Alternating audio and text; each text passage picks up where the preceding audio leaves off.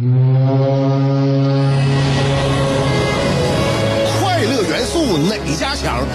七点五找香香，新鲜有料一锅出，听完别提多透亮。你煮挂面，香香给你握俩鸡蛋；你打麻将，香香拆听给你点炮；你玩王者，香香负责给你码人；你喝闷酒，香香给你加俩硬菜，再陪你对饮成双。没错，娱乐香饽饽就是这么贴心，就是这么带感，就是这么下饭呐。十年的欢声笑语，十年的与你相伴，梦想成为经营快乐的百年老店。古人有诗赞之曰：“娱乐香饽饽，越听越雨左。”这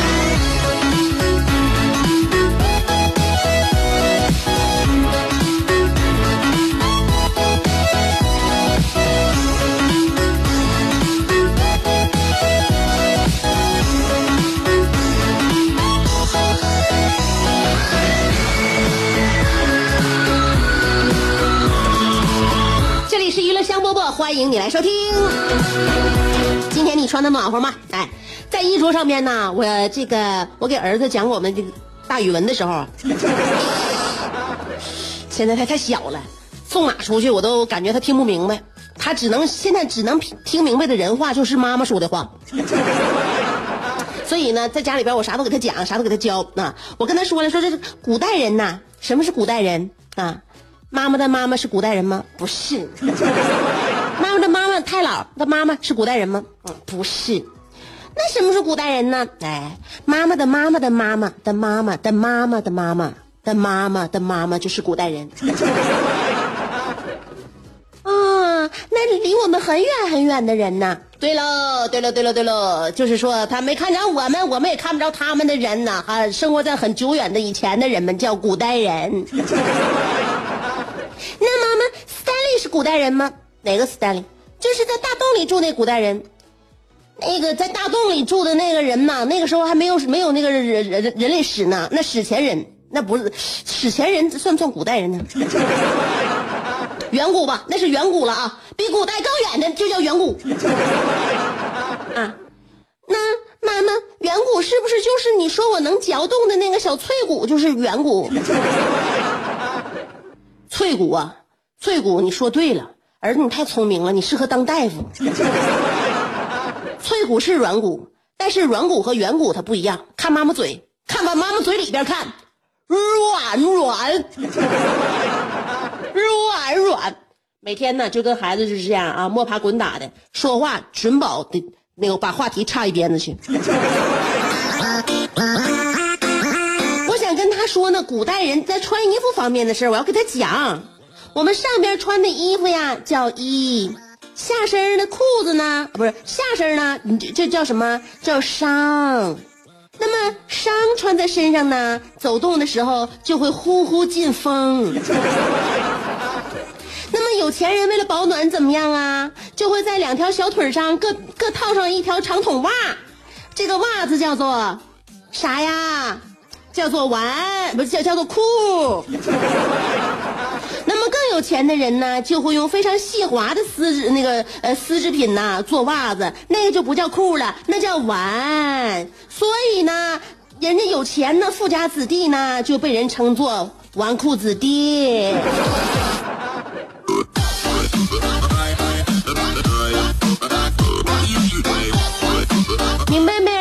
知道什么叫纨绔子弟了吧？我知道了，他家有钱，所以他不惜他不惜的穿的裤子，他成成天玩他的裤子，就叫纨绔子弟。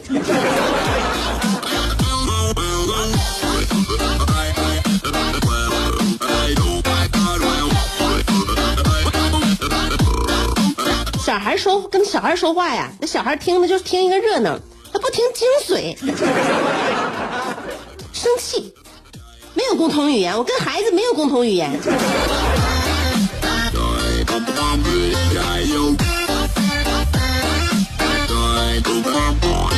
这是跟跟成人之间啊，成人之间，因为我们的生活年年年代啊，生活年限呐，都差不多少，所以呢，互相之间说话呢，其实有这个默契啊，有这默契。你只要知识层面相差不大，然后呢，我们接触涉猎的这个方面呢，也也也不是那个也也稍微广点啊，也都有涵盖，有交集。这样的话，我们说话就不费劲。你看，我跟我老公有的时候就一句话就能达成共识。那天就我昨天晚上啊，不是昨天晚上，我昨天下午呢，是我接孩子，我接孩子从幼儿园回来呢，咱俩调换工工作，因为他回家早，然后呢，正好我在外边接接孩子回家，他就那个做饭呢，做饭呢，我回家一进门的时候，叭一关门，后来呢，我儿子说：“爸爸，我回来了。”我一闻这味儿挺香啊，我就得问呢，我说老公做啥了？我老公一边在那排油烟机底下呀，声大呀，他一边喊呢：“煮豆燃豆萁。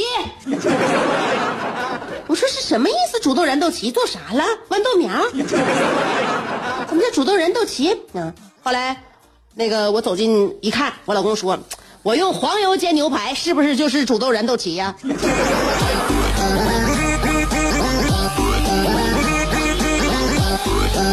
行了行了，你别说那个做饭能跟我那个交流了，能跟我互动了啊，能跟我就互换了。赶明大语文也你教吧。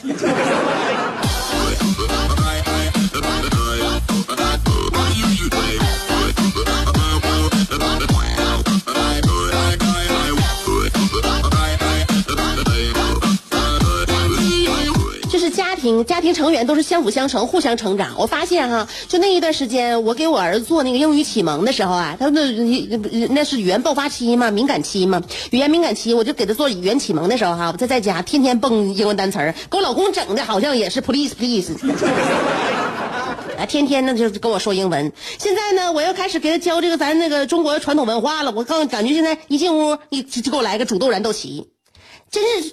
哎，真是真是防不胜防。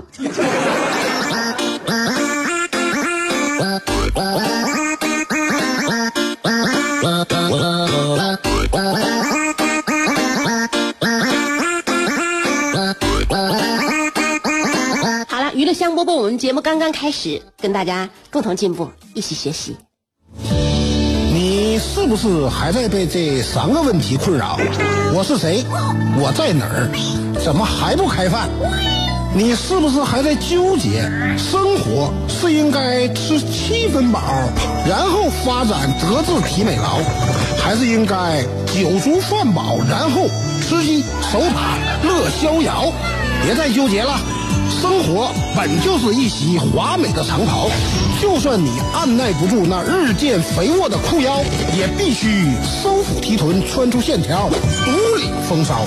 别再往保温杯里泡枸杞，快摘下你的面具，打消你的顾虑，和香香一起神雕侠侣。当你不快乐的时候，提香香，好使好使。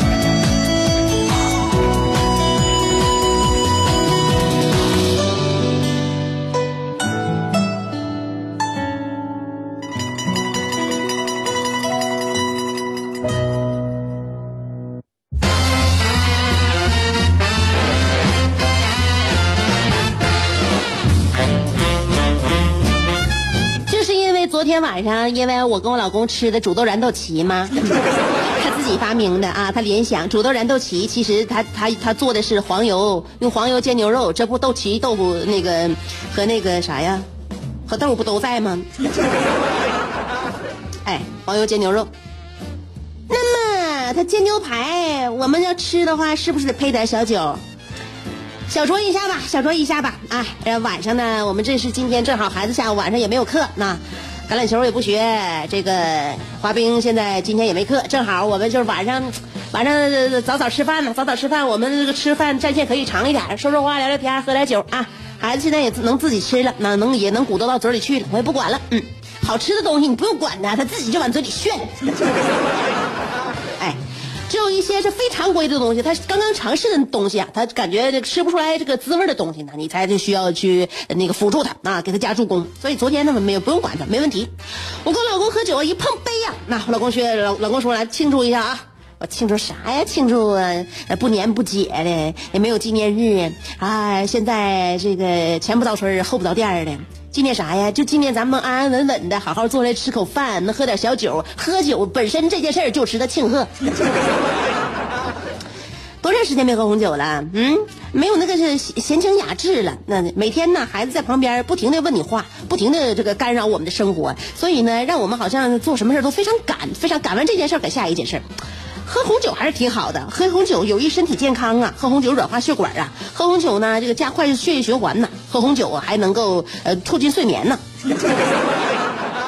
喝红酒吧，喝红酒养颜养生啊。后来我跟我老公说，我跟你说啊，现在啊，我现在有一种什么呢？有一种惯性啊，惯性。跟孩子呢，我也是科学严谨；我跟你呢，我感觉我也得科学严谨。所以呢，唠唠嗑，嗯，说说话，呃，实打实的说啊，没有严谨的实验证明喝红酒的频次与呃这个寿命成正比的关系。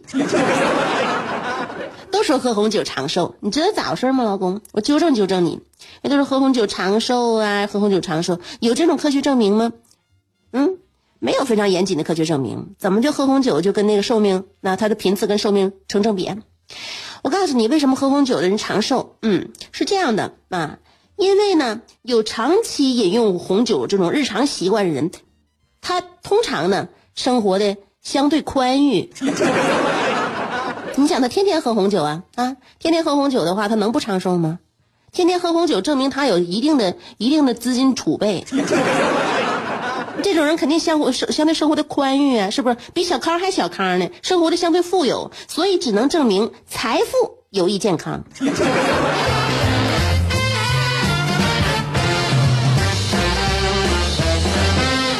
老公说的。怎么没喝多？没喝多呢？怎么这话是就已经已然开始密了呢？现在我们觥筹交错的时候，我就坐在你对面啊，旁边是儿子，你看小儿子吃的满嘴的那那炫的全是牛排，那他也不说话，所以咱俩在这静静的搁这品红酒的时候，你应该用语言给我吗？你应该跟我交换的是眼神儿。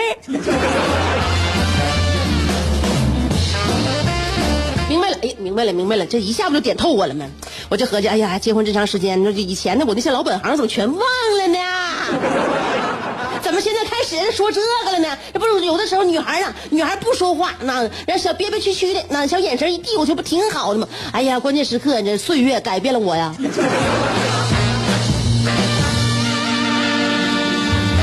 一席话点醒梦中人，当时把嘴闭上之后，小眼神就过去了，效果非常不错。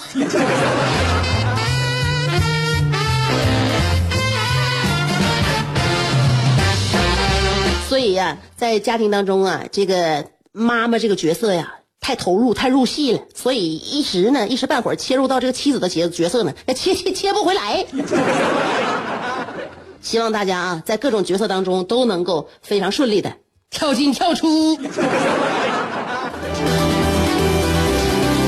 在想你的路上颠沛流离，在自己的世界里孤芳自赏。在别人的目光里随遇而安，在快乐的节奏里占山为王。有时候人生不如一幅陶渊明，有时候多情不如一行李商隐，有时候祝福不如一曲蔡国庆，有时候快乐不如一段李香香。娱乐香饽饽，欢迎继续收听。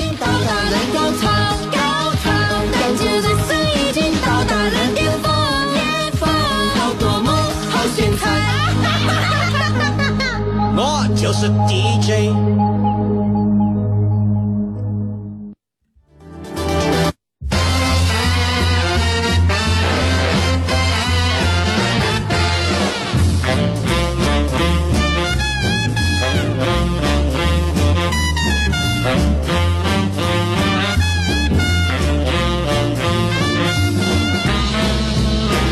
哎，这里是娱乐香饽饽，刚才说到喝酒啊，这个有人说喝酒呢，这个适量的话能够养生，还有一些人呢觉得啊，喝酒呢这个伤害神经，嗯，所以呢就是说关于健康啊，关于养生啊，每个人呢他的心里秉持的那个道理他不一样呢。很多老人呐，很多老辈儿，他们占有一个呃优势，就是他们呢，嗯，他们的经历比我们多啊，他们这个生命线呢比我们长，他们感受的比我们比比比比我们有有丰富。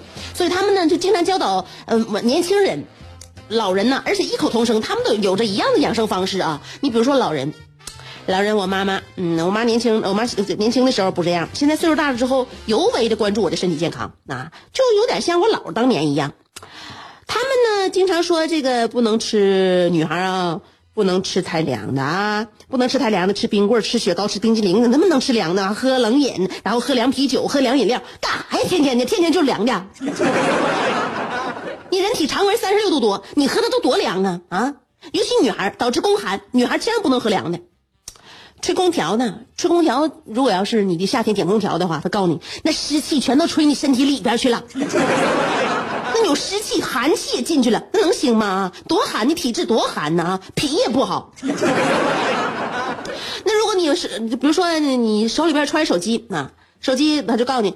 不能在床头充电呐，那手机不能放床上啊，手机不能放身上，你放腿上对腿上有辐射，你放胸脯上对胸胸有辐射，你放脑袋顶上你跟脑子有辐射，手机要离自己身体远一点啊，有有辐射，而且手机会导致不孕。电褥子啊，电褥子更不能点，你看谁家点电褥子，你就劝他不能点啊。你家取暖好呢，你家供暖太好了，姑娘，你家供暖好的话就正好妈不用说了，电褥子那玩意儿那辐射更大，你不绝对不能点，那不相当于在电饭锅上睡觉吗？还有啊，那个冬天我告诉你，别老穿裙子啊，冬天穿裤子。你现在你啥也别合计了，你都这么大岁数了，你时髦啊什么你别管，现在以保暖为主。穿冬天穿裙子，老了你都都老寒腿，你知道吗？后来呢，我就分析啊，所有老人为什么他们的这个口供都是一样的。